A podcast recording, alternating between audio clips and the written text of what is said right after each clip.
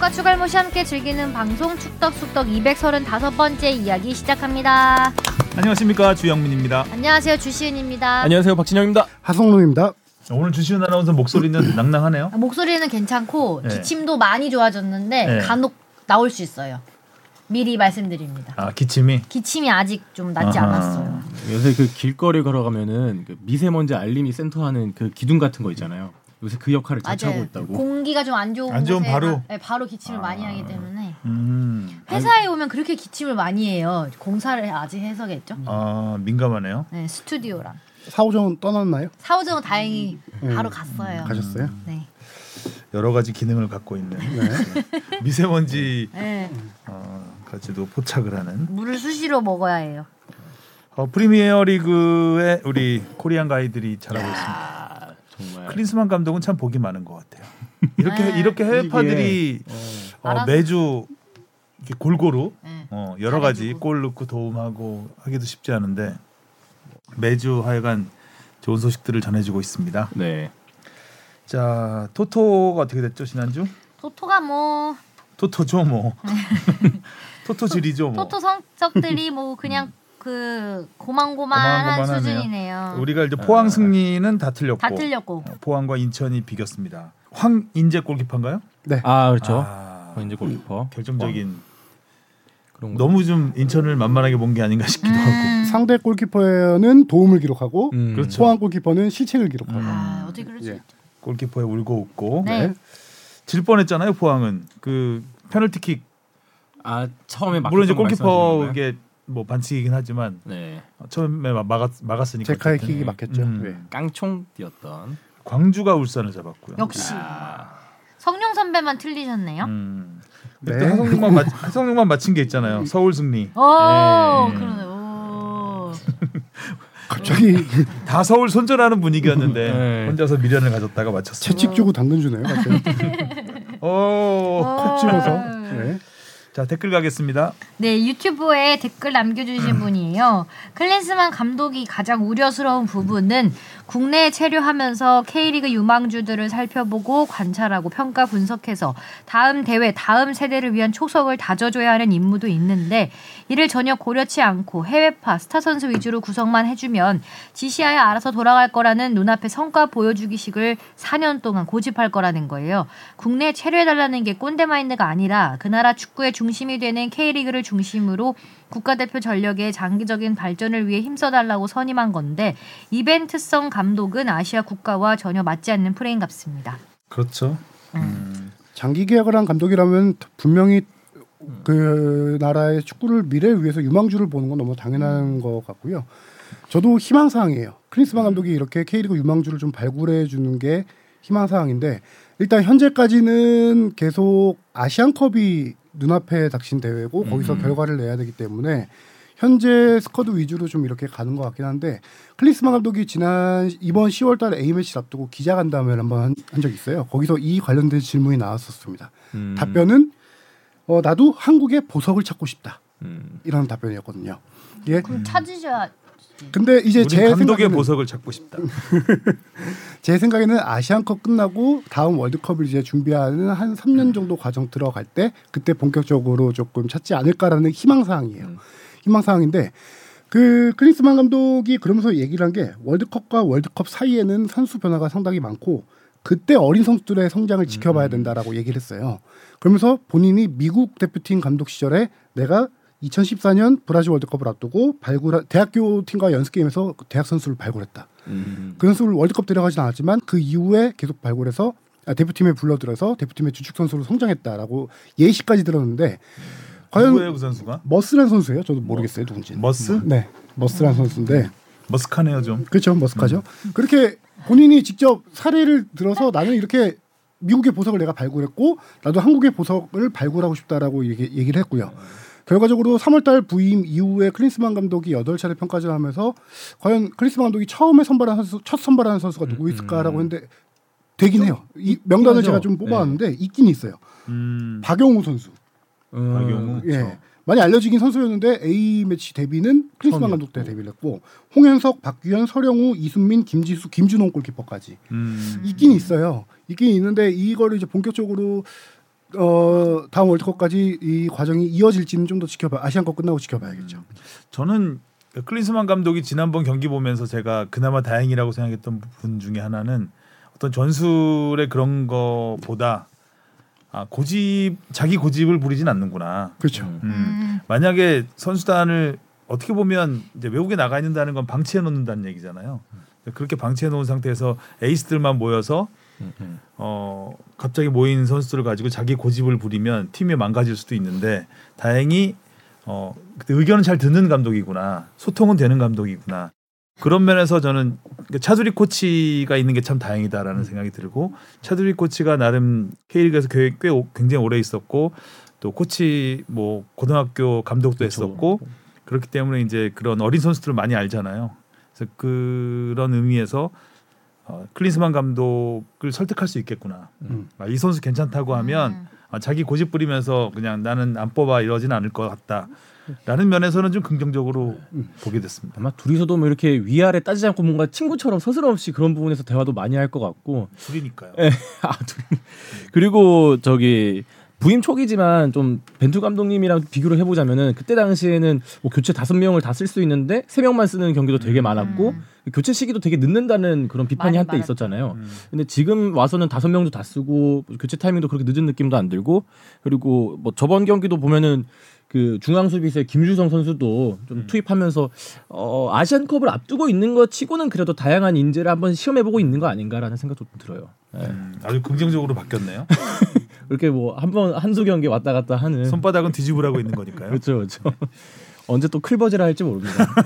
아, 클버즈라고 맞아요. 하다가 아시안컵 뭐잘 되면 아 이제야 깨달아요. 네. 글버지 말고 한국에 있을 필요가 없었습니다. 그래서. 뭐 저기 연관된 얘기긴 한데 제가 비하인드 스토리 하나 말씀드리면은 제 3골키퍼를 두고 지난 6월 달 정도부터 코칭 스태프와 좀 고민을 했다라고 해요. 제 3골키퍼는 솔직히 경기에 뛰진 않거든요. 그렇죠. 훈련 분위기를 좀 끌어올리고 그다음에 그 다음을 미래를 준비하는 골키퍼가 재상 골키퍼인데 재상 골키퍼 자리를 놓고 그 케프케 독일 출신의 케프케 음, 음. 골키퍼 코치와 코칭 스태프 전체가 회의를 했는데 두 명의 후보 정도가 있었는데 한 선수는 베테랑 현재 뭐 넘버 투까지도 충분히 쓸 수 있는 선수고 한 명은 미래의 선수인데 미래를 택한 게 김준호 골키퍼라고 하더라고요. 이 선수는 아. 조금 장르를 보고 대표팀에서 키워야겠다. 예, 제가 그렇게 그 음. 김준호 얘기를 들었습니다. 골키퍼가 어디죠? 소속이 점- 김천. 아, 김천. 김천. 네. 김천. 예. 음. 투는 자- 누구죠? 투, 투는 누구예요? 투는 오프 더 레코드인가요? 투라는 게뭐 그 두 명의 후보 중에 네. 한 명 말하는 거 아니야? 김주동 아 말고? 저기 저기 이창근 골키퍼입니다. 네. 아. 이창근 골키퍼. 이창근 골키퍼는 소속이 대전 이창근 골키퍼 대전이죠. 네. 대전. 잘하 잘하시죠. 음. 다음이요. 유튜브에 또 댓글을 달아주셨는데요. 그 10월 A 매치 2연전에 대한 댓글인가 봐요. 수미 문제에 대해서도 언급이 있었으면 좋았을 것 같은데 그게 빠졌네요라고 하셨습니다. 짧네요. 네. 수비형 미드필더 그 자리에 얘기하지 박용호 않았 음. 선수였죠. 박용호 선수가 지금 중용이 되고 있는데 그 자리에 원래는 이제 넘버 원 픽은 손준호 선수죠. 근데 지금 다 아시다시피 중국의 음. 아. 문제로 못 뽑고 그렇죠. 있고 쉽지 않죠. 지금도 계속 조, 계속 조사 거기 네, 언급이 보류 되나요? 중인 거죠. 예, 지금. 그런 걸로 알고 있습니다. 어머 진짜요? 네. 음. 큰우영 선수는 아예 근우영 선수 같은 경우는 지금 한때 부상이 있어서 음. 못 불렀던 거고요. 그 다음에 좀 그 부상 이후에 계속 지켜보고 있다라고 해요. 음, 네. 그럼 음, 손준호 선수는 돌아올 수는 있겠죠.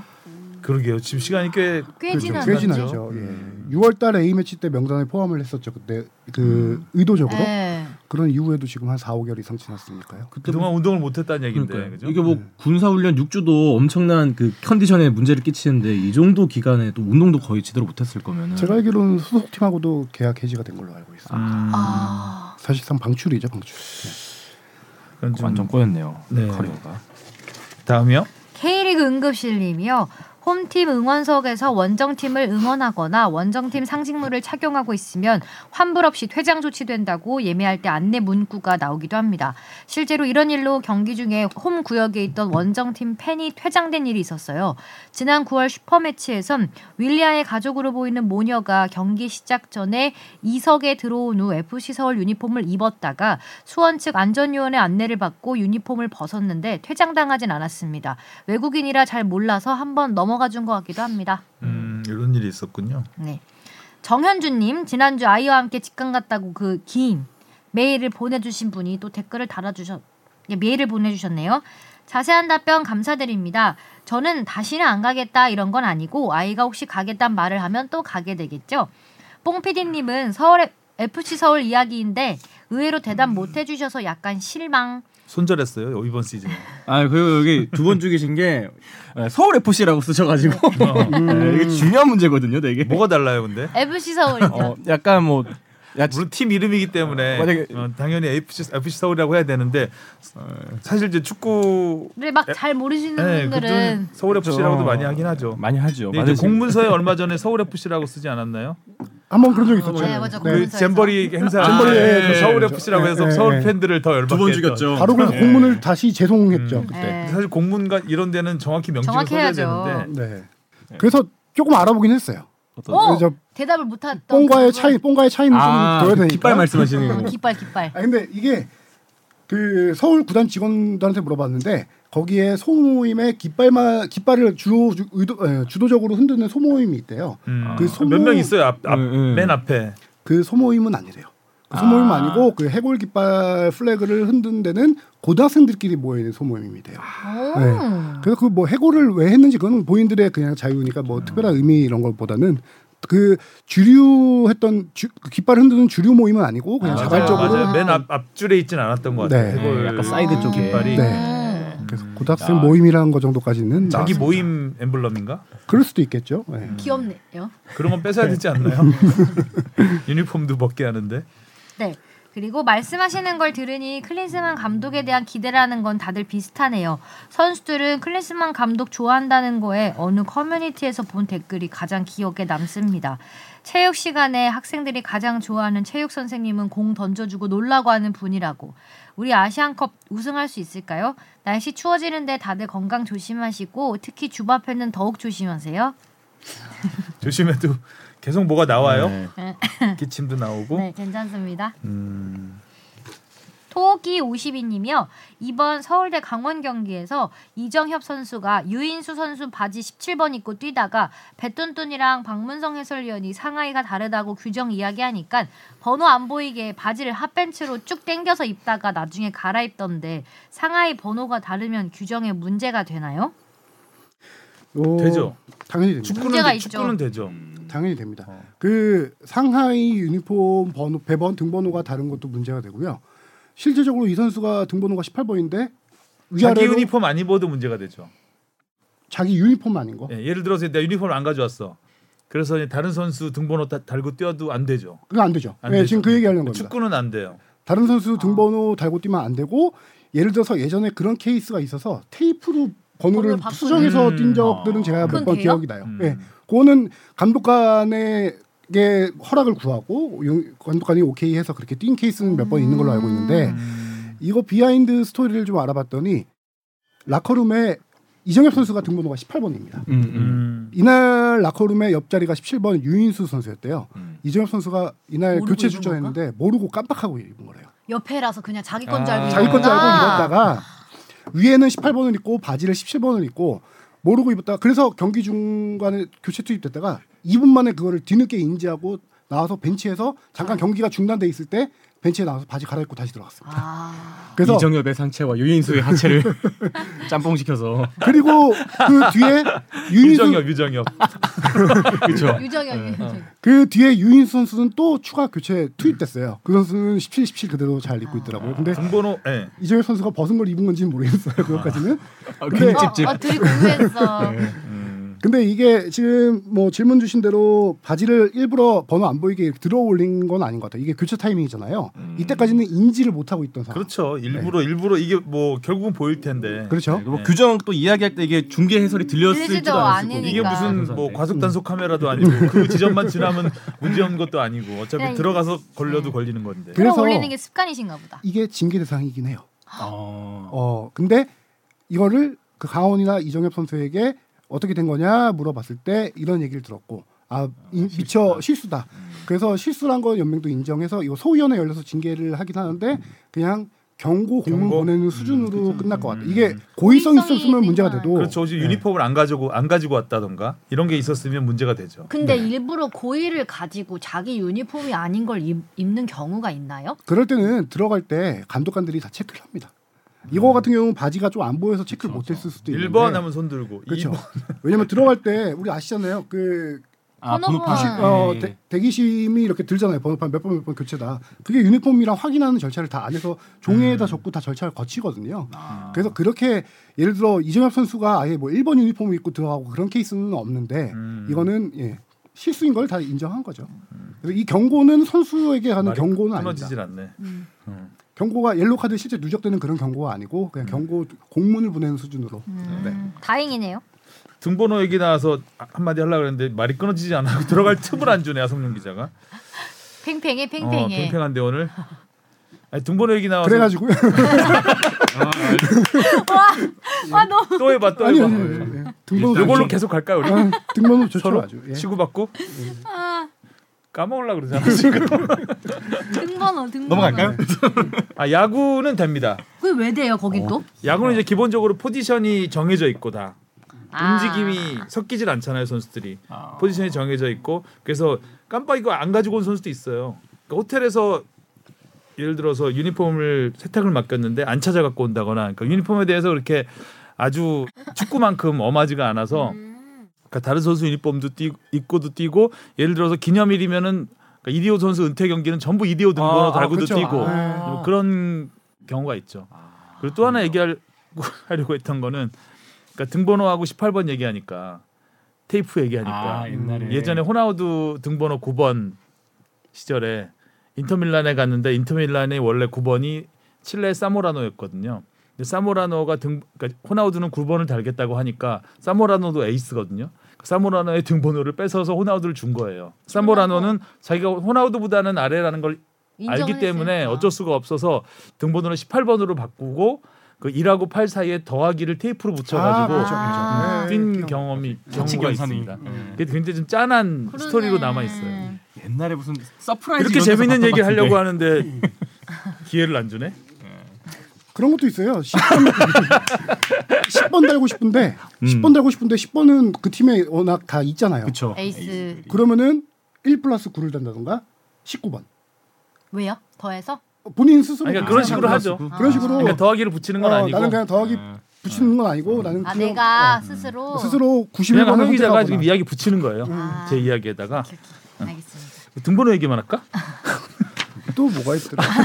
아 축구는 등번호가 중요한 게 왜냐면 심판들이 등번호로 옐로 카드 옐로 카드를 체크하잖아요. 그렇죠, 네, 그렇죠. 그런 아, 거에 그래서. 더 카드에 등번호가 써놔요 중요하죠. 등번호를. 예, 예. 아 더 없어? 없어요. 자 질문 가겠습니다. 무엇이든 물어보세요. 앙. 오늘은 질문이 많습니다. 음. 네가 가라 내가 갈까님이요. 파리 올림픽 대표팀 지원 관련해서 질문을 보내주셨어요. 매번 나오는 이야기인데 냉철하게 보면 현재 일본과 우즈벡과도 비교될 정도로 지원 외에 준비하는 사항들이 미약한데요. 협회 이슈로 봐야 할 것 같은데 파리 올림픽 대표팀 관련 친선 경기 예정 등 정보가 있을까요? 혹시 천안 축구센터 영향으로 인해 지원 부분이 이슈되는 사항으로 봐야 할까요? 뭐 전환축구센터로 인해서 돈이 들어가서 뭐 이렇게 지원을 들한다 그런 건 아니고요. 지금 일본 같은 경우는 최근 10월 A매치 기간 동안에 미국에 가서 좀 지고 오긴 했지만 그런 식으로 평가전을 좀 많이 하고 있잖아요. 이 팀 자체가 아시안 게임에 출전하고 22세 이하 팀으로 일본 같은 경우는 최근 트렌드가 올림픽을 장기적으로 장기적으로 좀 준비하는 몇 년 동안 이렇게 준비한 트렌드인데 지금 황선홍 감독이 이끄는 파리 이제 올림픽 대표팀 같은 경우는 소집조차 조금 힘든 상황이에요. 소집을 할 수 있는데 소집을 하려면 소속팀들에게 허락을 구해야 되고 소집했을 때 과연 이 팀이 어디야 평가전을 할 수가 있을지 이런 것들이 좀 문제잖아요. 그래서 11월 달 A매치 기간에 한 번 또 소집을 할 예정이긴 합니다. 할 예정인데 그때는 국내 선수 위주로 소집을 하고요. 이게 물론 프로 축구 연맹과 K리그 팀들의 허락이 있어야 되는 부분이기도 하고요. 크리스마노의 갈 선수는 또 차출 조적으로 해줘야 되는 상황이고 그래서 이 기간 중에 친선 경기나 연습 경기를 하기로 지금 검토 중인데 친선 경기는 사실상 좀 쉽지가 않습니다. 어디 해외팀 초청하기가 쉽지 않은 상황이고 이때 뭐 K리그 그 이군 팀이나 이런 데를 좀 불러서 대학 팀이나 이런 데랑 연습 경기를 할 예정이고요. 내년 동계 기간에 국외 전지훈련이나 국제대회 참가를 좀 알아보고 있대요. 아직 확정된 건 아. 없습니다. 네. 그 4월 달에가 예선이거든요. 네. 4월 달에 올림픽 예선인데 그래서 12월 1월 달쯤에 비시즌에 좀 팀들이 소집 훈련을 많이 하잖아요. 그 대표팀들이 그때 이제 해외 전지 훈련을 좀 계획하고 있고요. 그 제가 알아본 거는 황선홍 감독이 아시안 게임 기간 동안에 협회 지원이 절실하다라는 얘기를 좀 많이 했었어요. 그래서 A 대표팀하고 조금 비교하기엔 좀 직접적으로 불가능할지라도 일단 A 대표팀은 피지컬 코치가 두 명 분석한 두 명이 있어요. 음. 근데 지금 아시안 게임 대표팀에는 피지컬 한 명, 분석관 한 명이었어요. 절반 수준인 거죠.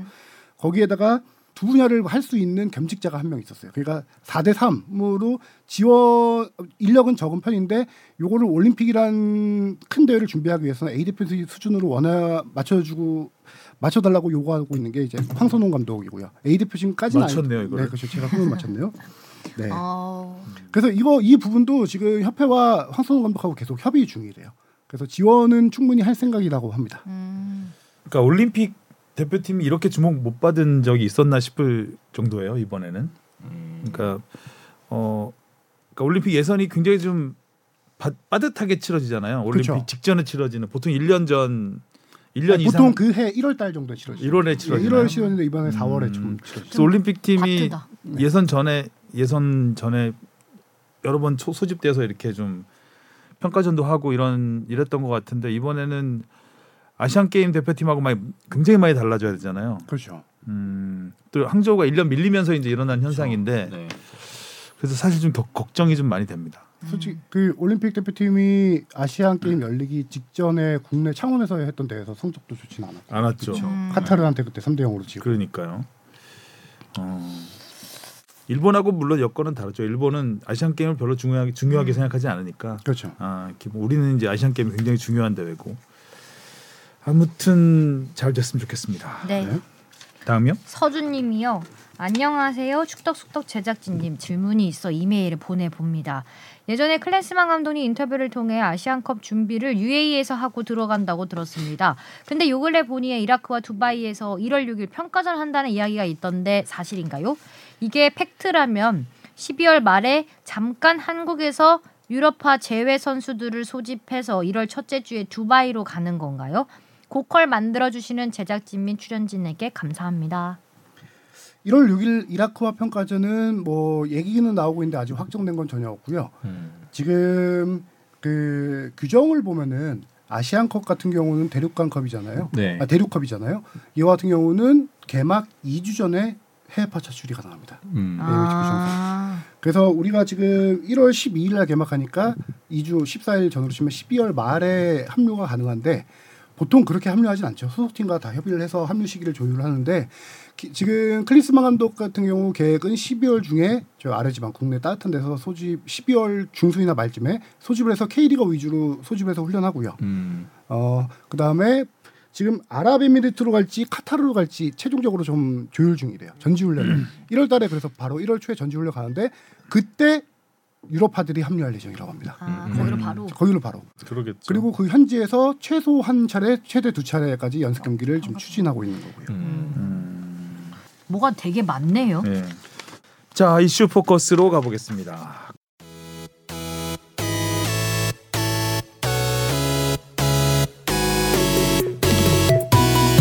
여러분은 지금 축덕 속덕을 듣고 계십니다. 잊지 말고 하트 꾹. 코리안 가이들이 날뛰고 있습니다. 승리 이끈 소니 차니, 어, 차니 황희 차니. 네, 아 보니까 저기 올버햄튼 감독님이 찬이라고 황희찬 선수를 부른다고. 찬이라고 찬이. 부른다 하더라고요. 아, 제가 어제 손, 손흥민 선수 골 넣고 이렇게 손흥민 선수 인터뷰 영어 인터뷰 듣다 보니까 음. 그러니까 미키와 리치라는 말이 나오더라고요. 음, 선수 알아요 혹시? 미키? 히샬 히샬리 송을 리치라고 하고요. 그치. 아, 네. 그치? 그치도 있네요. 아 그래서 리, 아, 이게 도저히 해석이 안 되는 거예요. 미, 네, 뭐 미키가 그러니까 우리 선수니까 전체적인 내용 뭐냐면 우리가 자기가 골 넣는 상황을 설명하는데 어, 우리 선수들이 전체적으로 다 압박을 했다. 음, 음. 그래서 미키가 공을 끊어냈고 음. 그리고 미키가 리치를 찾았고 리치가 공을 잡아서 리치가 나를 찾아서 공을 줬고 뭐 이런데 리치? 어, 어디서 파생된 건지도 잘 어, 모르겠어요. 그래서 리치를 막 찾아보다 보니까 히샬리송이 나오더라고. 요 네. 아, 히샬리송의 애칭. 미키는 아, 이게 R I C H로 다니까 아, 리치를 하나 히샬리송. 보다. 히샬리송. 이렇게 아, 하니까 리치를 하나 보다. 아, 네. 오, 괜찮은데? 아 그렇게 저도 맞네요, 소- 손흥민 히샬리 송. 인터뷰 들을 때마다 그렇게 약어라고 해야 되나요? 아, 별명이라든지 네. 애칭, 애칭이에요. 그렇 그죠, 그죠. 애칭을 쓰는데 저도 못 알아듣는 선수가 너무 많아요. 어. 그래서 미키 미키는 누구예요? 미키는 어, 완전히 어디 있어 여기 여기 보면 나온다. 로메로도 비슷하게 불렀던 것 같은데. 네. 공 끊어낸 선수가 누구였죠? 네. 이번에 반더벤 판데반, 선수. 네. 판데반. 근데 판데만이 왜 미- 그 미키지? 모르겠어요. 미키래요. 미키 반더벤인가 그럴 거야 어, 플레이. 아, 아, 미키 판데반 네, 맞아요. 예, 예. 아. 그래서 뭐 이름을 부르잖아요. 여기는 이제 이, 쏘는 오케이. 어, 성이고 성. 음, 흥민이라고 안 하듯이 거기서 그치. 그렇죠. 음, 그래서 좀 어제 인터뷰 들으면서 오랜만에 들으면서 어, 좀 신선했습니다. 음, 귀엽다. 미키 리치. 쏜. 자 손흥민 선수 어제 경기 풀로 제가 조근하면서 봤는데 어떠셨어요? 간만에 봤는데 중앙 공격수로 해리케인인데요 그냥 아. 딱 마무리가- 케인이에요.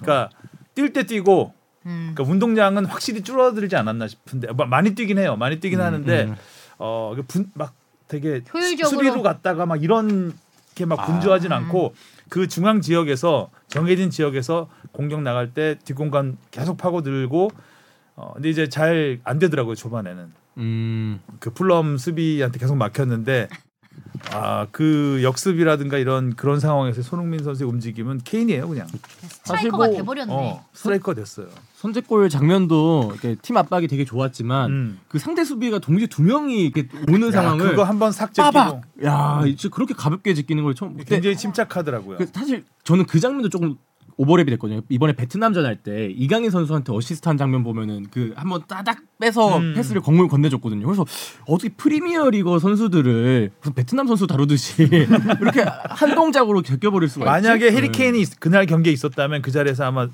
패스를 했을 가능성이 높지 않을까. 왜냐하면 앞- 수비가 굉장히 바짝 달라붙어 있었기 때문에 그 지점에서 굳이 욕심을 내지 않았을 것 같은데 거기서 어, 바로 자기가 만들어서 차더라고요. 점점 발전해. 손흥민 선수의 전방 압박을 얘기하셨잖아요. 전방 압박 지금 손흥민 선수 최근 인터뷰를 종합해 보면은 지난 시즌, 지지난 시즌에는 손흥민 선수가 정말 위아래로 많이 뛰어다니는 활동량을 보여줬었는데 본인은 지금 스타일을 더 선호한다라고 해요. 그리고 지금 스타일이 더 맞는 것 같아요. 네. 음. 지금은 그 팀이 전방 압박 손흥민 선수 그 첫 골 장면을 보면요. 손흥민 선수가 골키퍼 압박하러 전력 질주를 해서 뛰어들어갑니다. 그래서 음. 골키퍼가 오른쪽으로 빼고 거- 그러다 보니까 오른쪽에 서- 토트넘 선수들이 쫙 달라붙고 하면서 거기서 미키가 공을- 거기서 잘라낸 거죠. 그렇죠. 공을 미키가. 미키가 잘라내고 압박 들어왔던 힘 네, 손흥민은 미키가 리치, 리치. 미키가 된 거고. 어, 예. 아 미키가 된 거고. 근데 부자의 리치가 네. 어, 리치가 음. 네. 훌륭한 리치가 리치가 공 잡아서 패스 주고 음. 그래서 자기 손에 닿는 자기 리치에 있는 네. 손흥민한테 준 거고. 말장난 손흥민 선수 같은 들으나? 경우는 네. 수비 가담에 대한 부담은 줄. 하프라인 아, 아래로 내려오는 부담은 줄어듭니다. 거의 없어요. 그래서 본인은 위에서만 뛰다 전방 보니까 압박. 그렇죠. 정도만 좋죠. 하죠. 사실 뭐 지난 시즌 콘테 감독이 그 국내 팬들한테 가장 비난을 많이 받은 것도 왜 손흥민은 자꾸 아래로 수비는 이렇게 내려가는. 일명 메잘라로 시키냐. 그래서 어제 끝나고 인터뷰 중에 그런 얘기도 있었어요. 포지션이 중앙으로 바뀌었는데 적응이 시- 어렵지 않냐라고 했는데 굉장히 어렵다고 얘기를 하더라고요. 어려운데 자기가 이 포지션을 해봤기 때문에 자기는 잘 적응을 하려고 노력을 하고 있고 난 지금도 풀백을 풀백을 보라면 풀백을 본다. 감독님이 보라고 어, 하면 감독이 시키면 팀을 그냥 위해서 헌신적인 진짜. 어, 대단한 음. 선수죠. 아, 풀백 힘들어. 예. 그 해봤던 건 독일 시절 얘기더라고요. 독일 음, 독일- 시절에 독일에서 최전방에서 최전방에서 이렇게 해봤다. 때문에. 음. 근데 어느 포지션이든 다 어렵다 그런 식으로 얘기를 했던 음, 것 같더라고요. 맞아. 네. 쉬운 포지션 없죠. 챙겨가는 축구는 야. 어렵다. 네. 험블 없지. 겸손해야 돼. 하- 하지만- 어렵네. 동료들이 나 내 일을 쉽게 만- 도와주고 있다. 어. 음. 패스를 잘해줘서 내가 골만 넣으면 된다. 나는 그냥 거기서 기다리기만 하면 된다. 이런 식으로 그러니까 뭐 인터뷰를 했다. 아니, 왜- 숟가락만 그 손흥민 무슨 선수가 분인데. 매 시즌 발전하는 거 되게 유명했잖아요. 뭐 예전에 오프더볼 안 좋았으면 뭐 또 고치고 이런 것처럼 이제는 인터뷰 스킬까지도 거의 최정상을 찍지 않았나. 음. 인터뷰는 원래 잘하지 않았나요? 인터뷰는 그렇죠. 잘했는데 조금 뭔가- 그 맨날 그 인터뷰 맨날은 아니지만 인터뷰를 하- 하면은 항상 빠지지 않는 그러니까 뭐 happy to win 3 포인트 이거 Deserve 하고 to. deserve to win 뭐 이, 항상 하는 말이 있어요. 음. 그리고 뭐 팬들한테 감사하는 맞아. 음. 그런 이제 뻔한 말들을 좀 많이 음. 했다면 요즘에는 어 좀 다양한 시선으로 얘기를 많이 하- 하더라고요. 그래서 음. 여유도 뭐 생기고. 주장에 대해서 아 주장에 대해서 얘기를 하다가 뒤에 어떤 누군지 모르겠는데 손흥민 머리를 툭 치고 가요. 아 그 로메로, 로메로 선수였어요. 아 로메로였어요? 툭 치고 가니까 이거 보라고 주장이 이런 거라고 뭐 하면서 그 농담도 하고 재밌게 얘기를 하더라고요. 여유가 있어. 아 그리고 골 상황에 대해서 얘기하면서 그 연습한 거다 이 상황은. 네네. 아. 어, 연습한 거다 조망 하면서 어, 연습하면서. 하면서 내가 안으로 들어, 가면 이런 식으로 연습한 거다. 그랬더니 그 질문하는 사람이 어 그러면 운이 좋았던 거네 골은 그랬더니 어 운이 운이 좋았다 하면서 막 또 어, 이렇게 다 받아주고 농담도 네. 하고 음. 인터뷰 스킬도 정말 좋아지긴 했어요. 저는 뭐 여러 가지 얘기를 오늘 손흥민 선수 준비를 좀 많이 해왔어요. 얘기할 텐데 첫 번째 얘기하고 싶은 거는 전방 압박이 확실한 게 첫 번째 골, 두 번째 골 다 그 팀이 전방 압박으로 만들어낸 골입니다. 음. 두 번째 골도 심지어 손흥민 선수가 골키퍼 압박을 했고 비슷한 과정이었어요. 음. 그래서 네, 가지고 이렇게 넣었고요. 근데 손흥민 선수가 아까 활동량은 확실히 예전보다 줄었을지 모르겠다고 했지만 효율적이죠. 효율적으로 음, 전방에서 맞아요. 필요할 때 굉장히 드는 효율적이에요. 거거든요. 그 통계를 뽕피디도 이거 대본에 적어왔던데 이, 번에 스카이 스포츠에서 손흥민 선수를 좀 집중 조명하면서 음. 여러 가지 통계 자료를 좀 내온 게 있어요. 그래서 제가 프린트를 해왔는데 스프린트 디스턴스 웬 프레싱이라고 해서 음. 프레싱 그 아, 그때 스프린 전방 압박할 아, 스프린팅 때 거리. 음. 뛴 거리가 가장 많은 선수 1위가 음. 월등이네. 손흥민 선수더라고요. 음. 그래서 앞에서 정말 캡틴이 그것도 손흥민 선수 정도의 클래스 선수가 이 정도 뛰어주니까 딴 선수도 다 뛸 음. 수밖에 없겠죠. 음. 아, 그러게요. 많이 네. 뛴 선수 이름이 그렇게 막 특급은 쳐봤어요. 네, 아니네요. 없네요. 네. 뭐 특급은 아니네요. 플루세스키도 지금 5위에 해당되고요. 음, 외데가르드 예 그렇죠. 지금 손흥민 선수가 이렇게 전방에서 압박을 많이 하면서 이그 포스텍 감독의 특징 자체가 라인을 많이 끌어올리고 전방 압박을 하는 팀이잖아요. 이 팀 자체가 많이 바뀌었습니다. 이 팀에 관련된 스탯도 제가 좀 찾아온 게 있는데 좀 설명을 드릴 건데 그러면서 전방 압박을 이렇게 하다 보니까 최전 어, 손흥민 선수는 확실하게 최전방 공격수로 변신한 것도 있고요. 손흥민 선수의 히트맵이 시즌마다 좀 정리하는 게 있는데 달라졌습니다. 아, 중앙에 이거? 있겠죠 아무래도. 그렇죠. 중앙에 있는데 또 대본에 있죠. 네. 지금 이거 뭐 같이 공유하기 위해서 좀 이렇게 프린트를 칼라로 제가 오랜만에 칼라로 뽑았습니다. 열악하다. 원래 저기 딱 열한- 떠. 아날로그한 어. 감성이 네, 약간 어. 그 일본 방송 같은 느낌 있잖아요. 예. 태풍 경로 그릴 몸 그렇죠. 때 장판 하나 갖고 와서 이렇게 네. 볼펜으로 짚어가면서 자, 요건데요. 요거 요거 요거 요거. 요거를 좀 주목해 예. 주세요. 요거. 요거? 네. 저 보면서 얘기하면은 이게 이 전 시즌들이에요. 근데 크게 크게 바뀐 게 없을 거 없다고 볼 수도 있겠지만 빨간 지역 빨간색과 파란색 지역을 보면은 손흥민 선수가 주로 위치해 있는 빨간 지역 포지션이 이번 시즌에 골대에 좀 더 가까워졌다는 걸 느낄 수 있어요. 음. 그러니까 그 전에는 페널티 박스 근처에서 많이 머물렀다면 빨간 지점이 또 좀 작아졌네요. 빨간 지점. 작아지고 음. 빨간 지점이 그 빨간 지점과 파란색 지점 그러니까 활동 경계선이 범위는 확실히 좁아지긴 음. 했어요. 그래 그쵸. 2018년도 보면은 막 여기도 심하고 그 저는 그러니까 자- 다 가장 눈에 뛰어다니는 가는 건데 게 거의. 그거더라고요. 이게 한 중간 그 시즌, 그러니까 시즌, 어, 그러니까 손흥민 선수가 토트넘에 와서 한 중반부쯤에 이게 뒤로 오는 그 히트맵이 되게 길다는 느낌. 음. 예, 수비적으로 되게 가담을 많이 맞아요. 했다면 지금은 거의 이제 최- 최전방에 머물고 있잖아요. 거의 뭐 하프라인 아래로 네. 그렇죠. 되어 있는 히트맵 거죠. 사이즈 핵심은 딱 그거예요. 히트맵 사이즈는 줄어들고 상대 골대에 더 근접해졌다. 히트맵이 음. 이게 최전방 공격수로서의 확실히 움직임으로 달라졌다라는 게 보여지고요. 그다음에 스카이 스포츠가 토트넘 팀 자체를 어떻게 지금 표현하고 있냐면은 프레싱 몬스터라고 표현을 하고 있어요. 프레싱 뭐. 프레싱 어. 몬스터 네. 괴물 그 정도로 이제 이게 팀 색깔로 자리 잡은 건데 이 프레싱 몬스터가 어느 정도 스탯이 나오냐면요. 이게 좀 어려운 스탯인데 PPDA라는 게 있어요. 이게 패스펄 디펜시브 액션이라고 해서 좀 어려운 건데 한마디로 팀 압박 지수라고 표현을 하면 돼요. 음. 팀 압박 지수. 어 상대가 공을 잡았을 때 상대의 공을 빼앗기까지 상대가 패스를 몇 번 했냐. 음. 몇 번 했는데 그 안에 뭐 여러 가지 변수들이 들어가요. 이 상대 수비한 팀의 태클 뭐 가로채기 이런 것들 나눠 가지고 하는 건데 패스를 몇 번이냐 쉽게 말해서 지금 상대가 토트넘이 9.0개로 1위예요. 상대가 9번 패스하는 것만에 뺏었다는 거예요. 음. 음. 근데 좀 쉽게 얘기합시다. 그러니까 이게 이걸 지금 이제 했으니까 음, 상대가 9번 패스한 것만에 빼- 뺏었는데 프리미어 리그 평균은 13점 몇 회예요. 어. 와 되게 되게 빨리 아, 압박이 뺏겠네요. 압박이 리그 평균이 굉장하다는 얘기죠. 13.8이고 아, 이게 중요한 게 지난 시즌에는 토트넘이 이게 13인가 그랬어요. 아. 엄청 그렇죠. 엄청 뛰어 근데 올랐네요. 사실 뭐 지난 시즌만 생각해도 그 뭐야 콘테 감독이 파이브백 쓰면서 일단 수비 상황 되면 눈 내려섰던 요 기억이 좀 많이 나거든요. 빨리 뺐네 이제. 네.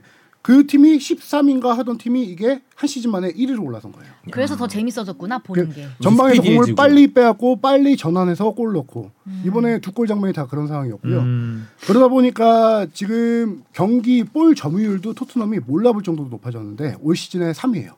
아, 어, 점유율이 네, 볼 예전에는 점유율. 볼 전방 압박 많이 하는 팀이 이렇게 볼 점유율이 많이 높, 높지는 높진 않은데 않은데. 근데 이제 후방에서도 토트넘 자체가 지켜주고 후방 빌드업을 하는 팀이 아니에요. 요새. 아니죠. 아닌데도 점유율이, 점유율이 높은 건 되게 시- 신기하네. 빨리 공을 많이 뺏어서 계속 그런가? 뺐나 보다. 그렇죠. 계속 뺏어가지고. 아. 계속 뺏고 또 바로 공격하고 뺏고 또 바로 공격하고. 그래서 올 시즌 점유율 1위가 맨시티, 2위가 첼시, 토트넘이 3위인데 점유율이 60.7%예요. 와, 와, 진짜 높다. 높다. 음. 지난 시즌이 몇 퍼센트였냐면 49.8%였어요. 많이 높아졌네. 음, 왜 갑자기 변했지? 음. 감독이 변했습니다. 진짜 혹시 감독 축구는 감동 감동 노름. 노름이란 말이.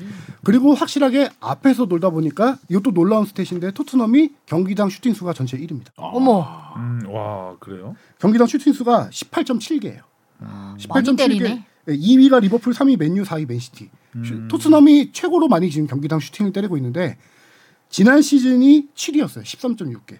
지난 시즌에 비해서 5개가 늘어난 거예요. 경기당 슈팅 수. 어, 잘 때리네 이제. 음. 그러니까 토트넘 경기 보면 요새 재밌다 어, 사람들이 진짜 재밌어요. 그래 좀 때려줘야 음. 시원하니까. 그리고 패스가 굉장히 정확해요. 네. 패스 정확도도 그러니까 어제 이제 앞- 사실 후반 막판 부분에는 플럼이 막 굉장히 몰아쳐가지고 위기도 좀 있었는데 그때 수비 라인에서 이렇게 패스 탁탁탁 하면서 빠져나오는 이런 장면들이 예전에 맨체스터 유나이티드 잘 나갈 때 음. 보는 것 같은 느낌? 역습 좀 빠르게 지나갈 때도 그걸 말씀하시는 거죠. 그러니까 상대 역습을 해도 수비수가 몇 명 안 되는데 그걸 끊어서 음, 그걸 음. 패스를 딱딱딱딱 해서 빠져나오는 그런 모습들이 패스 훈련 많이 어, 하나. 봐. 토트넘에서는 보기 힘들었던 장면이었던 그렇죠. 것 같아요. 그리고 옵타 통계를 하나 갖고 왔는데 이거는 지난 시즌 콘테 감독을 엄청 까는 데이터이긴 해요. 음. 예, 아예 대놓고 사진을 포스텍 감독하고 아. 콘테 감독하고 이렇게 비교를 또 해서 보여드려요. 또 보여드려. 네. 아날로그 감성. 아 진짜 안 보이다. 네. 장난치는 것 같은데요 좀. 점유율 말씀 말씀드렸죠. 거의 50%도 50%도 안 되는 게 61% 올라갔고요. 이게 파이널 서드 그러니까 한마디로 공격 지역에서 음. 공을 얼마나 다시 되찾아오냐가 지난 시즌 4.4에서 7.3으로 오. 올라갔고요. 그다음에 저는 이게 중요한 스탯이라고 보는데요.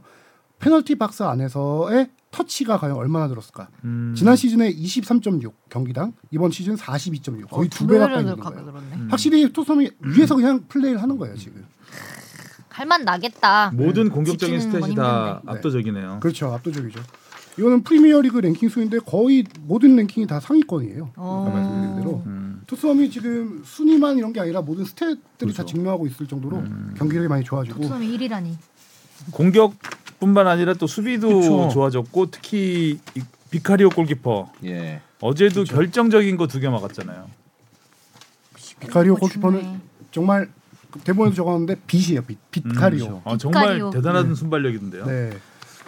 비카리오 골키퍼 어디서 그런 골키퍼를 발견했는지 진짜 이 그쵸 뭐 돈도 막 그렇게 많이 쓰진 않고 네. 알짜배기 나이도 어리죠. 네, 나이도 어리죠. 음. 그리고 이번에 뭐 이탈리아 국가대표도 다시 뽑히기 시작해서 원래 이 이탈리아 국가대표 골키퍼들이 쟁쟁하잖아요. 뭐 쟁쟁하죠. 돈나룸마도 음, 있고. 근데 그 사이를 또 이제 비집고 새로운 넘버원 골키퍼를 꿈꾸고 있는데 이번에 지금 어 가장 눈에 띄는 기록이 그거였죠. 프리미어리그 골키퍼 중에서 세비, 음, 세이브율 세이브율이. 1위, 그러니까 선방률 1위, 음. 80%로. 그리고 지금 클린시트도 4번 기록해서 이것 이 또한 지금 프리미어리그 1등입니다. 중요해 키, 키, 키퍼. 스카이 스포츠에서는 손흥민이 호날두처럼 진화하고 있다는 표현을 썼네요. 그게 이제 아까 측면에서 나이가 좀 보다가- 들면서 네. 측면에 있다가 중앙으로 음. 와서 어, 거기서 골을 몰아치고 있다 이런 얘기겠죠. 그렇죠. 네. 음. 그래서 펠레 죄송해요. 타 있나요? 텔레사피가 어? 이거 근데 그냥 복사한 건데. 대단한 업- 대단한 건데요. 자 뭐라고 했냐면 이거 우리 그냥 뽕 PD가 이상한데? 뭐라고 썼냐면 어이 뭐야? 어 메디슨이 이런 말을 했대요. 손흥민이 영혼의 파트너를 찾았다. 텔레사피가 통하는 것 같다. 텔레사피엔스인가요? 아유 텔레파시를 잘못 쓴 거죠? 포포트 기사 그대로 근데 뭔가- 복사했는데 있는 단어 같아 왠지. 네, 음. 칼레사피언스 텔레사피엔스 같기도 하고요. 아 너무 웃기네 이걸 아 지금 그대로 복부 태운 게 자랑입니까? 아니 자랑은 아닌데요 오타사피엔스. 예. 아, 예. 오타사피엔스는 왠지 예전에 있었을 것 같은 유인원 이름 아닌가요? 타이포 사이피언스 음. 아 별명 잘 가졌네. 아니 복부 탔으면 메이슨이 한글 쓴다는 얘기예요? 제목을 복부 태웠대요. 아, 텔레사피가 통하는 것 같다. 예. 아니, 저 같은 사람이 많네요 기자분들 중에서도 아 기사를 아, 기사를 네, 복붙했는데 복붙했는데 이분도 그대로. 텔레사피라고 썼다. 음. 자, 손흥민 선수 음. 얘기 좀만 더 해봐. 요 예. 손흥민 선수 요- 짧게 얘기할게요. 이번 시즌 득점 페이스가 득점왕 했을 때보다 페이스가 더 빠른. 좋아요? 또또 통계 나온다. 예. 몇 골 몇 골로 수 있어요? 이렇게 있으면 상수적으로 어, 아, 몇- 29.5골 나옵니다. 29.5 골. 29.5골. 근데 혼란 35골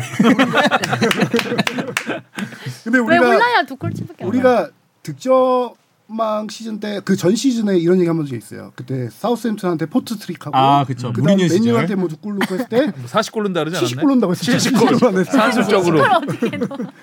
그, 아, 그런 통계 좀 내지 말라고. 네, 아 이 통계는 지금 물어보시니까 답을 한 어, 거고요. 현실적으로. 네, 해- 답은 준비해 아, 왔습니다. 분명히 구했을 것 같아서. 네. 목걸이. 어, 아, 29.5. 29.5. 29.5골. 음. 근데 주목할 점은 손흥민 선수가 득점왕을 했을 때 최다 골 득점 2위 하겠네. 홀란데미. 음. 손흥민 선수가 득점왕 21, 22 시즌 했을 때 23골 넣었어요. 그쵸. 네, 23골 넣었을 때 지금 현재 넣은 7호 골. 기점을 봤더니 7호 골은 그 당시에 12월 달에 18라운드에서 넣었어요. 보통 오, 예, 보통 지금 되게 12월에 빠르다. 많이 넣었죠. 그렇죠. 저는 12월에 엄청 슬로우 뛰면서 스타트였잖아요. 잘하잖아요. 지금 빠르네. 근데 지금 두 달이나 당기고 라운드도 18라운드가 아니라 9라운드예요. 거의 절반을 줄인 거예요. 지금 음. 7호 골 넣은 시점이. 그래서 지금 영국 그 그럼 46골 넣어야 되네. 절반을 줄였으니까. 그래서 영국 패널들이 이제 영국 분석 프로그램 같은 데 나와서 뭐 저메 저메인 대포라든가 오원 음, 음. 이런 사람들이 얘기를 하는 게 손흥민 선수 이번 시즌은 25골은 거의 확실해 보인다. 음. 25골 이상 넣는 거는.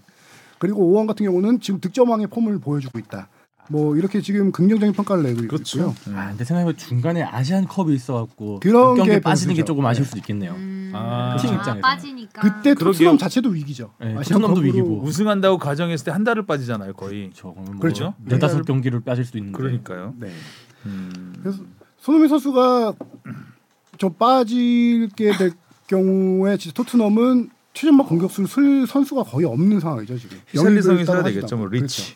리치가 좀 골 넣어줘야지. 지금부터 우리 그 애칭 부르자고요. 네, 리치. 미치. 예.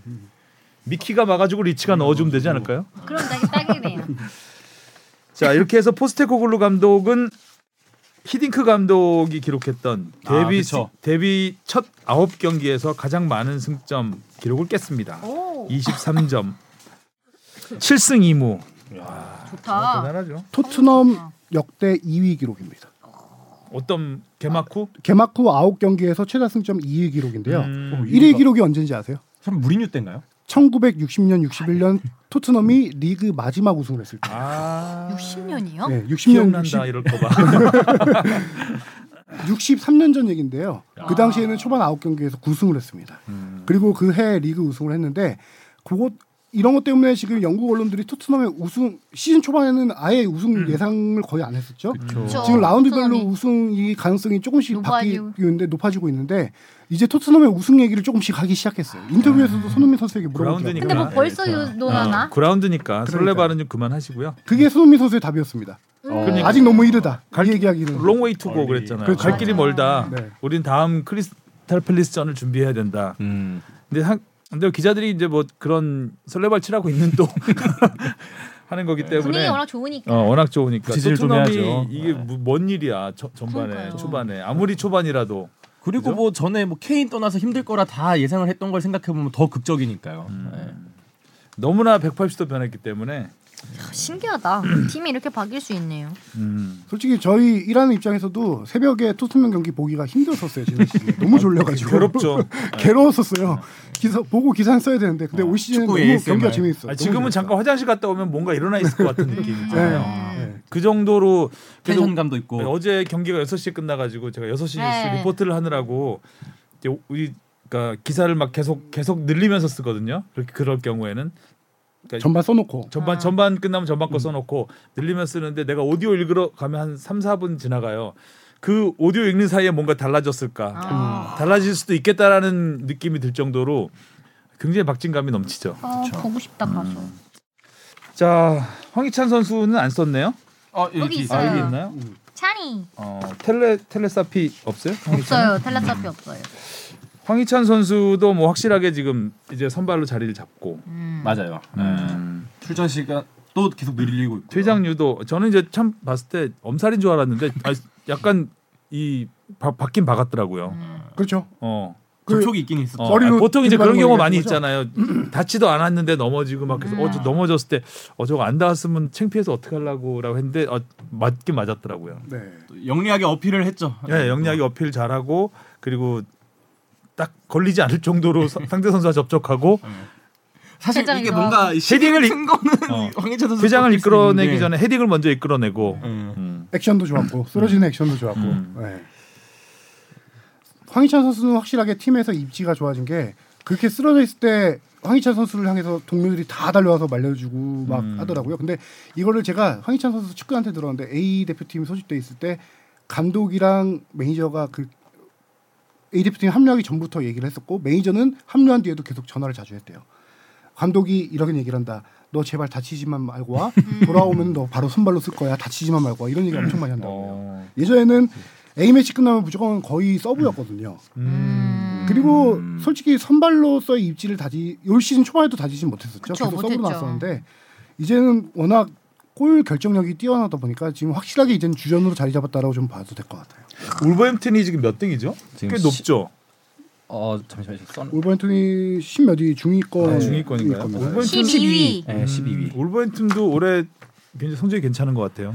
저뭐 이렇게 하면 유로파도 한번 꿈꿔봐. 안 돼, 위에가 너무 빡빡해서. 음, 너무 빡빡하긴 한데 예, 진짜. 뭐 아직 초반이라서 사실 그것도 보면 놀랍다. 이거 토트넘이 지금 무패라서 1등을 하고 있잖아요. 근데 2, 3, 4등의 또 승점을 보면은 뭐 아, 1, 맞아. 2점 이점 밖에 밖에 몇점 안 차이가 안 나요. 나서 음. 맞아. 아, 그 프리미어리그 진짜 토트넘이 힘들다. 다행이라고 해야 될지 모르겠는데 저 유럽 대항전 아, 안 챔스가- 나가잖아요. 네, 안 하나도 그렇기 때문에 체력적으로 굉장히 우위에 있을, 있을 수 있지 않을까. 유럽 대항전뿐만 아니라 토트넘은 리그컵도 탈락했습니다. 아 탈락했죠. 아 리그에 완전 집중할 수 리그에 있는 아, 털어내고 털어내고 이제 FA 컵 하나 털어내죠. 있네. 리그랑 FA컵인데 FA컵은 아직 시작도 안 했고요. 하부 리그 팀도 시작하고 있어서 음. 그래서 토트넘이 우승 가능성을 좀 더 높게 볼 수 있는 게 체력을 많이 아낄 수 있다. 아, 음, 많이 그러네. 아낄 수 있네요. 네. 괜찮네요. 일부러 그런 거겠죠. 그러니까 토트넘이 뭐 지금 전력은 좋지만 뎁스가 너무 얇죠. 다른 팀들에 비해서 많이 그렇죠. 어. 얇기 때문에 이제 그렇게 막 일정이 빡빡하면 그- 힘들어요. 그렇죠 일, 일정이 빡빡하게 되면 체력적으로 부담이 클 수밖에 없는데 그런 부분에 있어서는 굉장히 이점이 있습니다. 음흠. 자 K리그로 넘어가겠습니다. 예. 호랑이. 호랑이 잡, 잡은 정효매직 뚜렷해진 강등 2파전. 아 광주의 승리는 아 광주 뭐지? 저는 맞췄습니다만 저도 맞췄습니다만. 아 우리 둘만 맞췄나 보다. 다, 다 근데 울산승을 건 분은 없었죠. 전 음. 뭐라고 그랬었죠? 무승부예요. 무승부 그 성룡 선배만 틀리셨어요. 음, 아, 예. 그래요? 아, 예. 아까 콕 집었구나. 아까 처음에. 콕 집었죠. 네. 음. 그래요. 그럼 뭐 얘기하세요, 다들. 광주 얘기해 보세요. 와 여기. 와. 광주도 음, 그 골 장면을 보면 저는 골 장면만 보고 왔는데 전체적인 경기 흐름은 어땠는지 잘 모르겠지만 사실 경기 흐름은 예. 골키퍼들의 선방으로 팽팽했던 경기다. 아 네. 골키퍼들의 선방 예, 고- 조현우. 조현우 선수가 슈퍼 세이브를 한 3, 4개 정도 했고요. 그렇죠. 역시. 조현우는 광- 조현우했고. 그렇죠. 광주의 이중 골키퍼가 조현우급 이상으로 더 아. 슈퍼 아. 세이브. 양 팀이 완전 팽팽하게 슈퍼 세이브를 했던 경기였어요. 음. 아, 저 조현우보다 놀랐어요. 잘하네. 사실 이준 골키퍼가 전에 포항에 있어갖고 한창 그 포항에 뭐 강현무 골키퍼도 뭐 부상 때문에 자리를 비우고 했을 때 넘버 쓰리 골키퍼여서 잠깐 이 골문을 막았던 기억이 있었거든요. 음. 근데 그때 한 몇 경기 출장인데 너무 불안한 거예요. 막 실수도 너무 자, 잦아서 음. 김기동 감독님도 너무 고민할 정도로. 근데 그때 그 선수가 어 광주에더니 또 다시 변신을 해서 어 이렇게 선방 쇼를 펼치니까 어 그때 내가 포항에서 봤던 그 이중 골키퍼가 맞나 싶더라고요. 음, 심지어 역시 어느- 음. 기회를 많이 줘야지 선수의 제대로 된 실력을 알 수 있겠죠. 갑자기 뭐 이진 이진으로 있다가 갑자기 들어가면 긴장할 수밖에 없고 그러니까 자기한테 맞는 팀이 있는 거죠. 그렇죠. 그러니까 광주에서는 이제 일진이 되는 거니까. 최고의 선방은 코너킥을 김기희 선수가 울산 김기희 선수가 헤더를 했는데 거리가 제가 골키퍼 거리면 밥해 거리였어요 주밥해 아. 거리. 진짜 코앞에서 때렸죠. 이걸 코앞에서 헤더를 강하게 때렸는데 그거를 정말 동물적인 반사신경으로 손에 와서 맞았다고 싶을 정도로 이러고 딱 맞더라고요. 와 아. 근데 헤더는 진짜 음. 막기 힘든 어우, 것 중에 어렵죠, 하나인데요. 네, 장난. 그거를 막더라고요. 그렇게 하다가 이제 후반에 이정효 매직이 이희균 선수와 이건희 선수를 동시에 교체 투입합니다. 이건희. 그렇죠. 이거인 줄 알았어. 이거인. 이거인. 이거이 저거이 선수. 이희 이건희 이희균 선수와 이건희 선수를 아. 교체 투입하는데 그 두 선수가 후반 42분에 결승골을 합작을 합니다. 그골 장면이 네. 진짜 약간 그 패스하는 위치가 선흥민의 위치하고 비슷했잖아요. 음. 똑같 아니 과정이 똑같았어요. 거기서 과정이. 저는 슈팅을 할 줄 알았거든요. 음. 왜냐하면 손흥민보다 훨씬 좋았어. 음. 왜냐하면 수비수가 붙어 있지 않았거든요.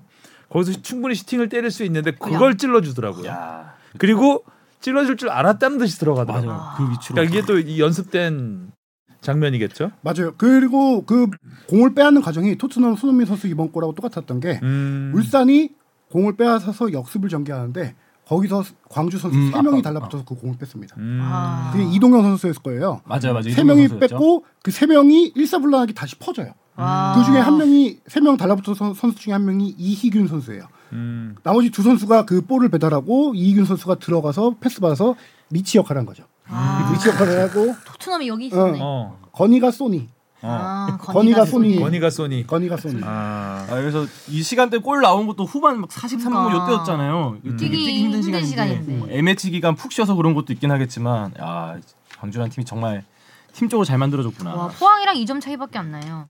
그러니까요. 잡을- 2등도 진짜 넘보 넘보겠네. 아니 그래서- 그래서 승도 할 수 있어요. 그 산술적으로는 그래서 일단 지금 주목 산술적인 거 안 좋아합니다. 아, 산술 좋아하잖아요. 산술적인 거 아, 70골, 70골. 상술 상술도 좋아하고 산술도 좋아하고. 울산이 몇 번 미끄러져야. 그렇죠. 근데 뭐 그 이번에 그 주목받고 있는 게 과연 그 승격 팀의 최고 고 승리를 아니, 최고 성적을 이룰 수 있을까? 그게 몇 위예요? 그 예전에 2018년 경남이 말컹- 준우승 말컹 2위, 이위. 네, 음. 예, 말컹 말컹 시절. 시절. 말컹. 음, 네. 말컹 시절에 맞아요, 맞아요. 말컹 잘 지내니?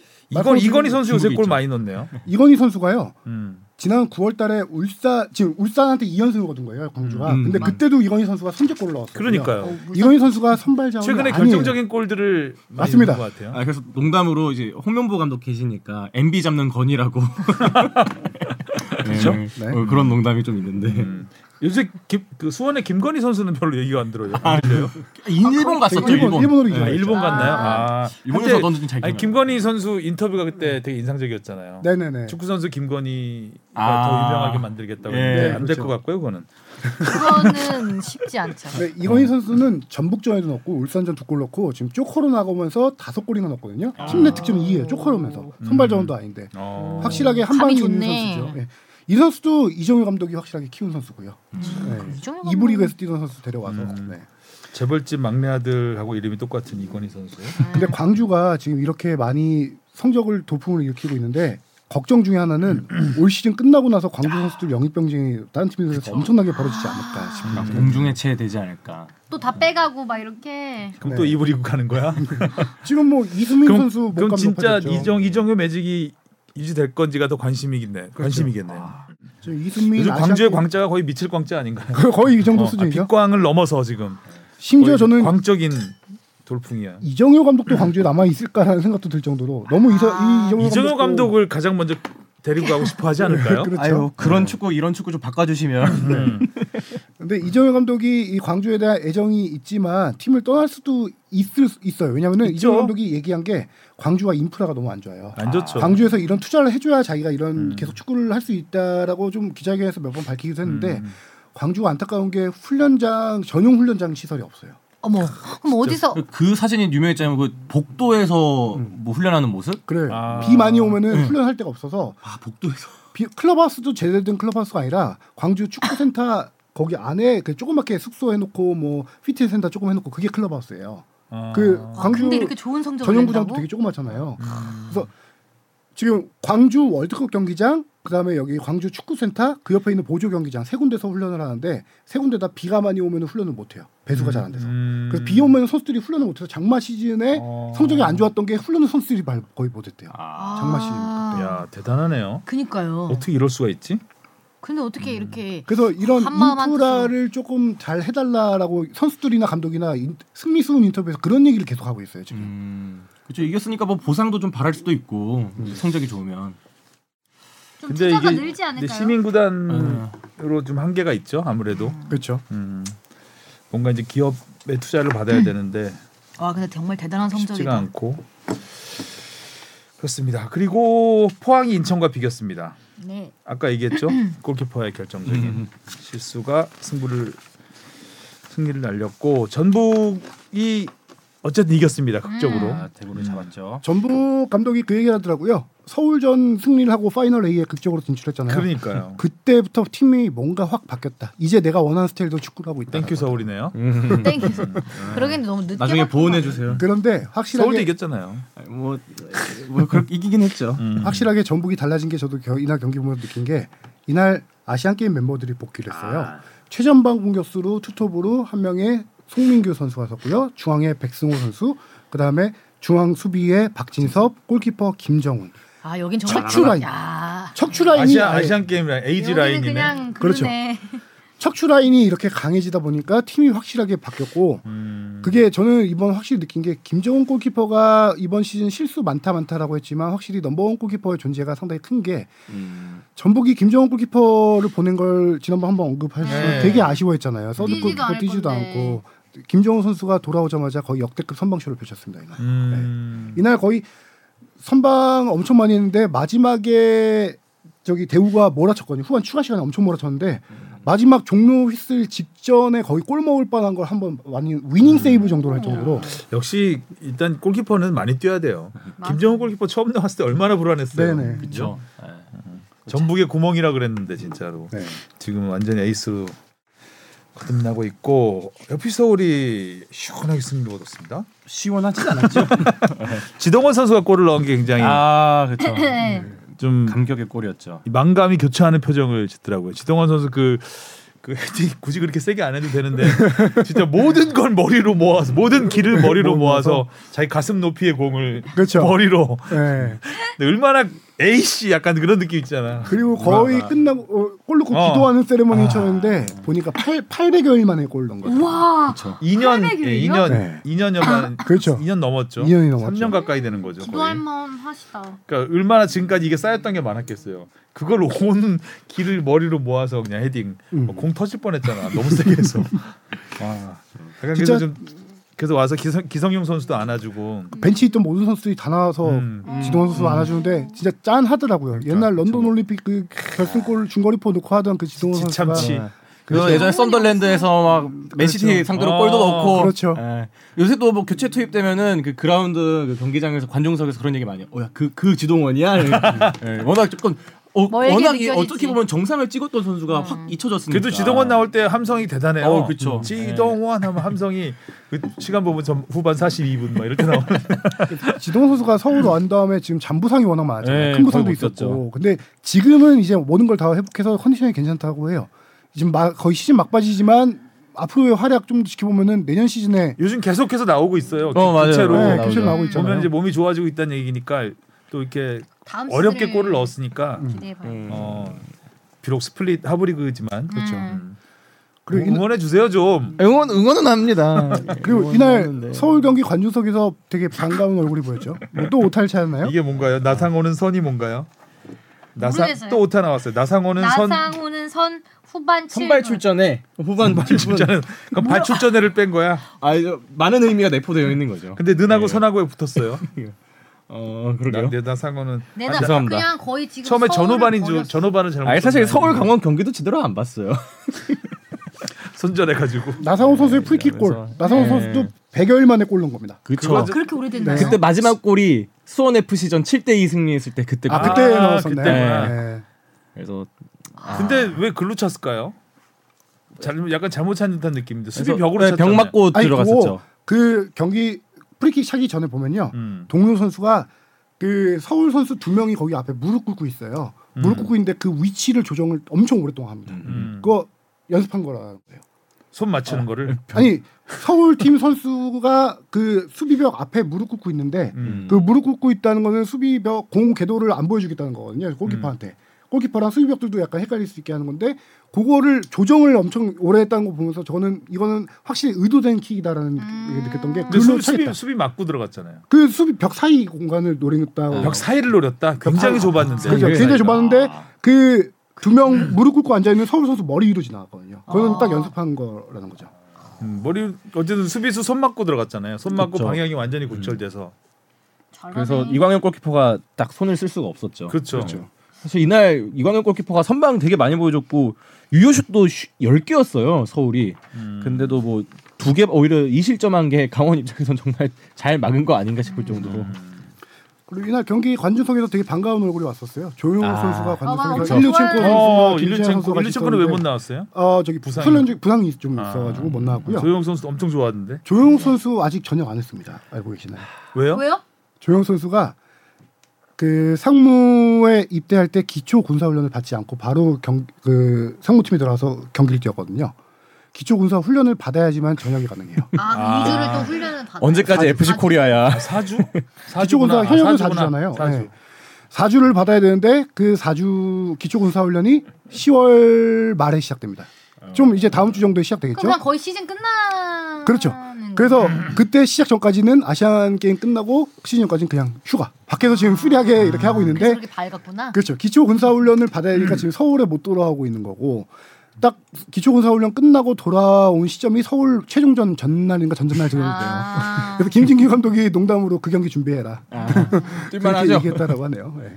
그럼 언제 가요 기초 군사 훈련은? 10월 30일인가 그럴 겁니다. 10월 30일? 예, 예. 이런 와중에 또 하나의 오타가 나왔죠. 네. 어떻게 한 경기 2호타 나오기 쉽지 않은데. 그것도 서울 강원 경기. 네, 서울 강원 서울과 손절을 했다는 얘기죠.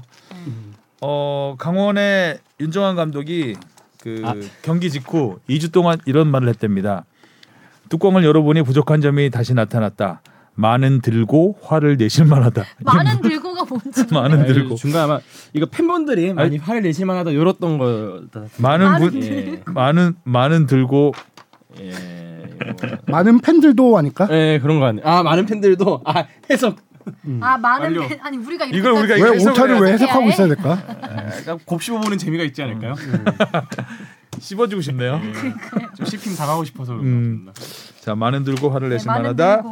텔레시파였나? 아 텔레 뭐였죠? 텔레 텔레사피. 텔레사피. 텔레사피 텔레시파. 아 텔레사피는 아 요거 약간 네이버에 욕설같네요. 뭐 그러니까요. 네이버에 텔레사피 검색하시면은 하나 뜹니다 기사가. 어, 뭐. 아유 아, 포포 포- 아 포- 오타. 왜 같이 죽을라 그래? 아, 나상호는 나만 죽을 선이다. 수 없지. 네, 나상호는 선, 악은 누구예요? 나상호는 선, 나상호는 선. 많은 들고 텔레사피. 음. 주옥 같다. 아, 자, 그때 프리미어리그를 뭐라고 썼? 프리어미리그라고 썼나요? 오타도 참 네, 창의적이야 보면 예, 예. 왜 왜 이 오타를 냈을까 보통 유추가 가능한데 이 어순을 바, 그- 글자를 바꿔버리면 아 너무. 어. 손가락이 제게 아닌가 봐요. 음.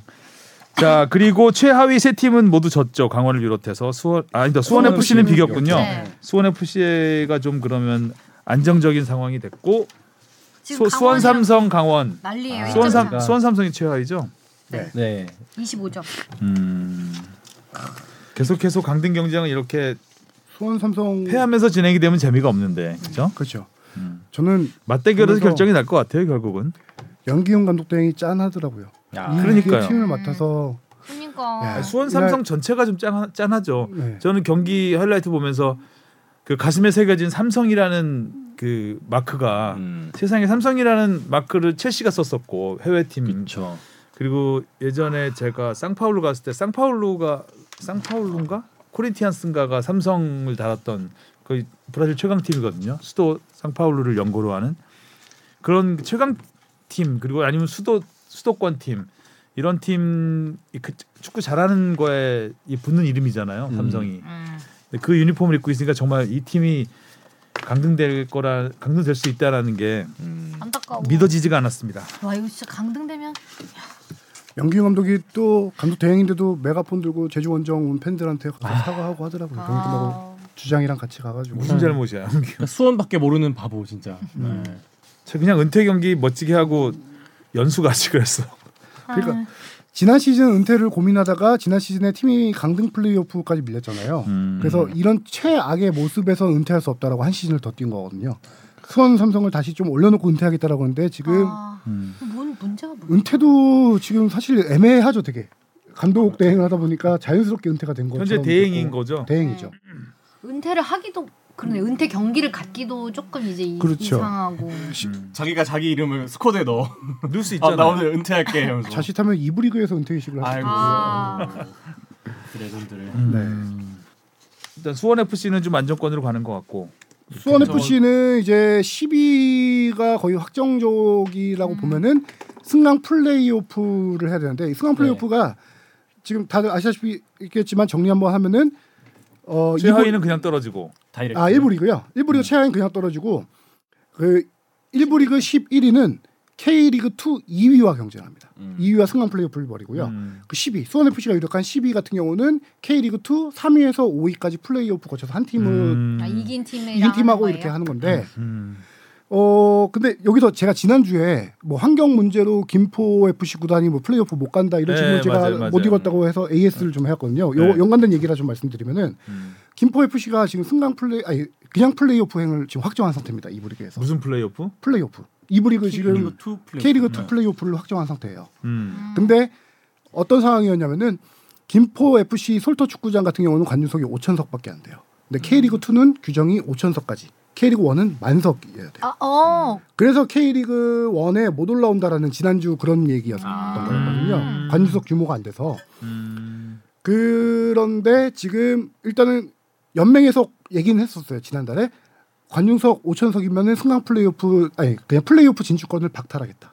어, 그거 어떻게 늘려요 음. 그거를? 갑자기 못 늘리잖아요. 가면석 같은 거 설치해서 지금도 가면석 가면석이 설치가 돼요? 아, 그 종합 경기장이에요? 아, 니요 종합 경기장 아닙니다. 그냥 산 옆에 있는 가면석 경기장인데 네. 어디서 산에다 설치해요? 뭐 어떻게 방법이 네. 있겠죠? 네. 페스티벌도 아니고 무슨 그러니까. 카페 같은 것도 아니고 음. 그러면 그래서- 이제 뒤에 붙여야 될 텐데 어. 보통 가면석은 이제 종합 경기장 같은 앞에 경우는 앞에다 만들면 그렇죠. 되는데 네, 그 이제- 태- 육상 트랙에 그러니까요. 네. 근데 솔터 축구장 같은 경우는 골대 한쪽 골대 뒤쪽이 아예 관중석이 없어요.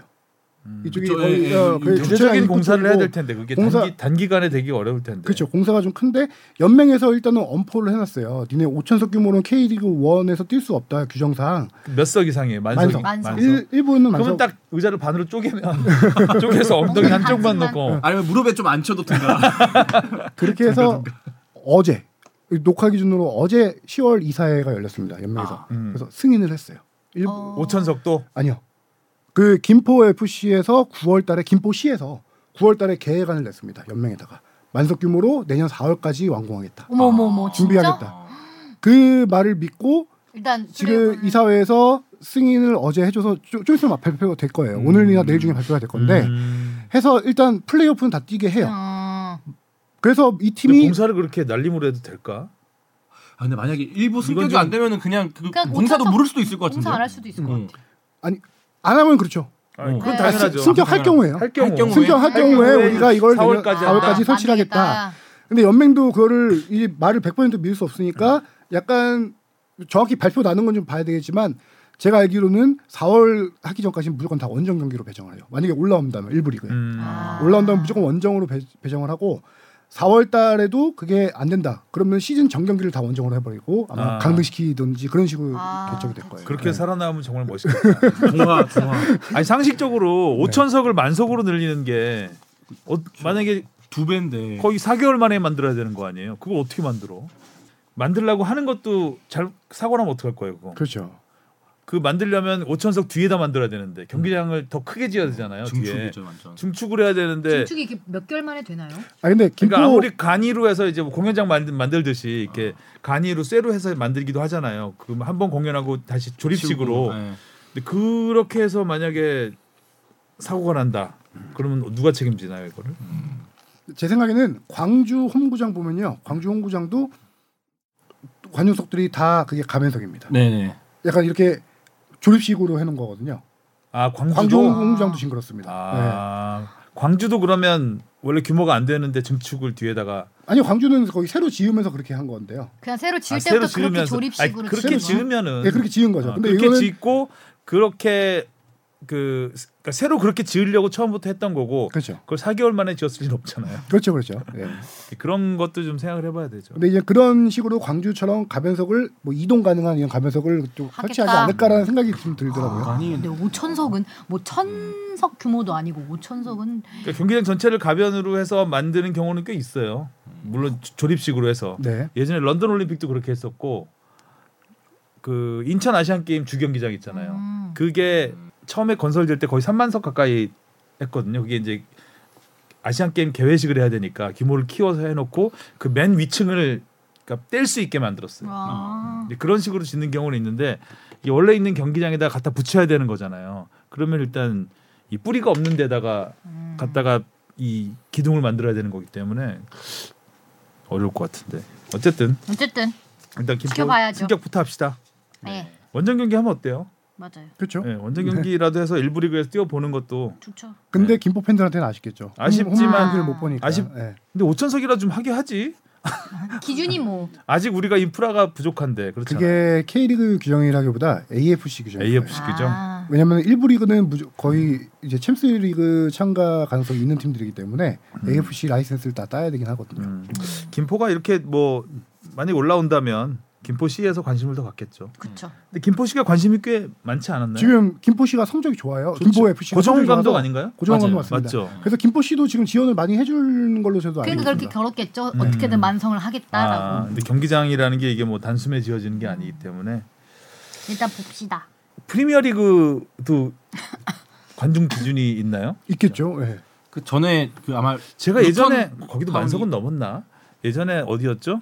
퀸즈파크 레이전스 레인저스 구단에서 우리 평가전 했었나요 예전에? 코트디부아라고 한 게 거기였죠. 그랬을 겁니다. QPR. 런던에 무슨 집집 가운데 굉장히 있는 곳- 작아요 네. 경기장이 음, 생각보다. 그래서 이건 만석도 안 되겠는데라는 생각을 했던 기억이 있거든요. 그 유럽의 경기장들은 뭐 무슨 물론 이티아 스타디움 뭐 어마어마한 스타디움도 음. 있지만 그 지방 도시들은 경기장들이 되게 작아요. 음. 작고 딱 축구 그러니까 까맣- 잔디는 엄청 좋고 음, 잔디 엄청 좋고 축구장은 아담하고 깨끗하고 그럼 전광판도 별로 없어요. 작으니까 예. 음. 그래서 좀 아, 축구의 나라는 이 경기장을 이렇게 진짜 축구를만을 위해서 짓는구나. 우리는 좀 호화롭게 짓잖아요, 경기장을. 막 다용도로 짓고 막. 그런 마트도 생각을 같이. 했었는데 아, 근데 김포 FC 홈구장, 솔터 축구장이 약간 그런 느낌이에요. 그렇죠. 그 완전 이렇게 그러니까 대구- 건물을 세운 게 아니에요. 대구 FC 홈구장도 약간 좀 딱 좀 네. 아담하게 음, 지었잖아요. 좋아요 대구 FC. 음. 건물 세운 게 아니라 그라운드 주변에 약간 스탠드 세우는 음. 시멘트 이렇게 좌석도 있고 뭐 아. 그런 식으로 약간 김포 그 예전에 그 잉글랜드 FA컵 할 때 FA컵 16강인가 8강에 올라온 한 7부 리그 팀 음, 어. 뭐 경, 경기장 그때 나 윈블던이었나요? 팀 이름이? 근데 경기장 보면은 진짜 우리 그 동네 운동장 같은 어, 뒤에 철조망 같은 거 있고 어, 설정망 있고 일단 그런데 가면 카메라 앵글부터가 낮잖아요. 네. 라코룸에 샤워 부스 두 개 있고 맞습니다. 네. 아, 이런 거 그때 화제가 되고 이랬었는데 네. 좀 그런 맛도 있어야 되지 않나 싶은데 그게 그런 팀이 상당히- 일부 리그에도 올라올 수 있고 음. 그래서 그, 그 시민들이 열광하면 아, 네, 맞아요. 알아서 경기장 크게 짓겠죠. 그거를 뭐 당장 당장 지어라 이거는 좀 너무 당장 지어 꼰대 마인드 아닌가 싶은 근데 그게- 생각입니다. 보여주겠다고 그것 때문에 더 자극돼서 성적을 낼 수도 있잖아요. 기다려라 이러면서. 그렇죠. 일단 일단 올라갑시다 아, 올라, 이거죠. 올라. 김포는 올라와서 이런 열악한 환경에서 올라왔다는 걸 보여주면 음. 또 자극이 될 수 있으니까. 알겠습니다. 오늘 하성룡 기자 때문에 좀 길어졌어요. 아, 그, 그런가요? 어, 아까 무슨 통계 지표 이름이 뭐였죠? 아 그거 짧게 했는데요. 그거 아닌데요. PPAP인가 뭔가. PB PBD PBD PP PPL인가요? PBD 기억 기억 못. PPL. PPDA. PPDA. 음, 자기도 적어놨어. 자기도 헷갈리는 거를 아, 그렇게 적어놨어 PBD. 그냥 상대방 패스를 몇 번에 뺏었느냐 이렇게만 얘기하면 되잖아요. 그건. 아 뭔가 준비했으니까 좀 안 했거든요. 그래서 자. 지금 영어 뭔지도 헷갈려요. 뭐 줄만 있어 보여 있어 보이잖아요. 있어 보이- 토토해야 돼요. 하성룡 기자 이거 한 걸로 시험 보면 많이 틀릴 것 같아. 자기가 해온 걸로. 네, 저도 한 주만 하고 다 잊어버려요. 기억을. 리셋. 아, 원래 그런 거죠. 네. 자, 오늘은 하성룡 등번호 기자의- 때문에 길- 길어졌습니다. 아, 음. 아니 토토해야 된다고요. 뒤끝 장면 알겠습니다. 자, 토토는 더 길어지는데 토토해야 돼. 빨리 아, 또 네, 할게요. 또 또 또. 전북 대 포항. 전북, 전북입니다. 포항은 부상자가 너무 많습니다. 아, 전북, 네. 그러면. 전북. 저도 전북. 광주 대 인천, 광주. 광주, 광주. 저도 광주 강원 대 제주. 아이고. 아이고. 강원. 강원, 무승부 울산 대 대구. 어, 무승부. 울산 대 대구? 아 대구가 요새 너무 잘 비겨. 울산 울산? 울산. 울산. 수원, 삼성 대 대전. 수원이- 무승부. 수원 이겨라. 그래 한 번에 이기자. 네, 짠해요 좀 스무 남성. 저 무승부 어, 주, 수원 FC 대 서울. 서울. 은열. 서울. 서울 지동원 한 골 더 넣어라. 아, 너무 넣어요. 저는 무승부. 서울 저 서울 자 오늘 좀 길었습니다. 수고하셨고요. 다음 주에 만나요. 안녕. 고맙습니다. 고맙습니다.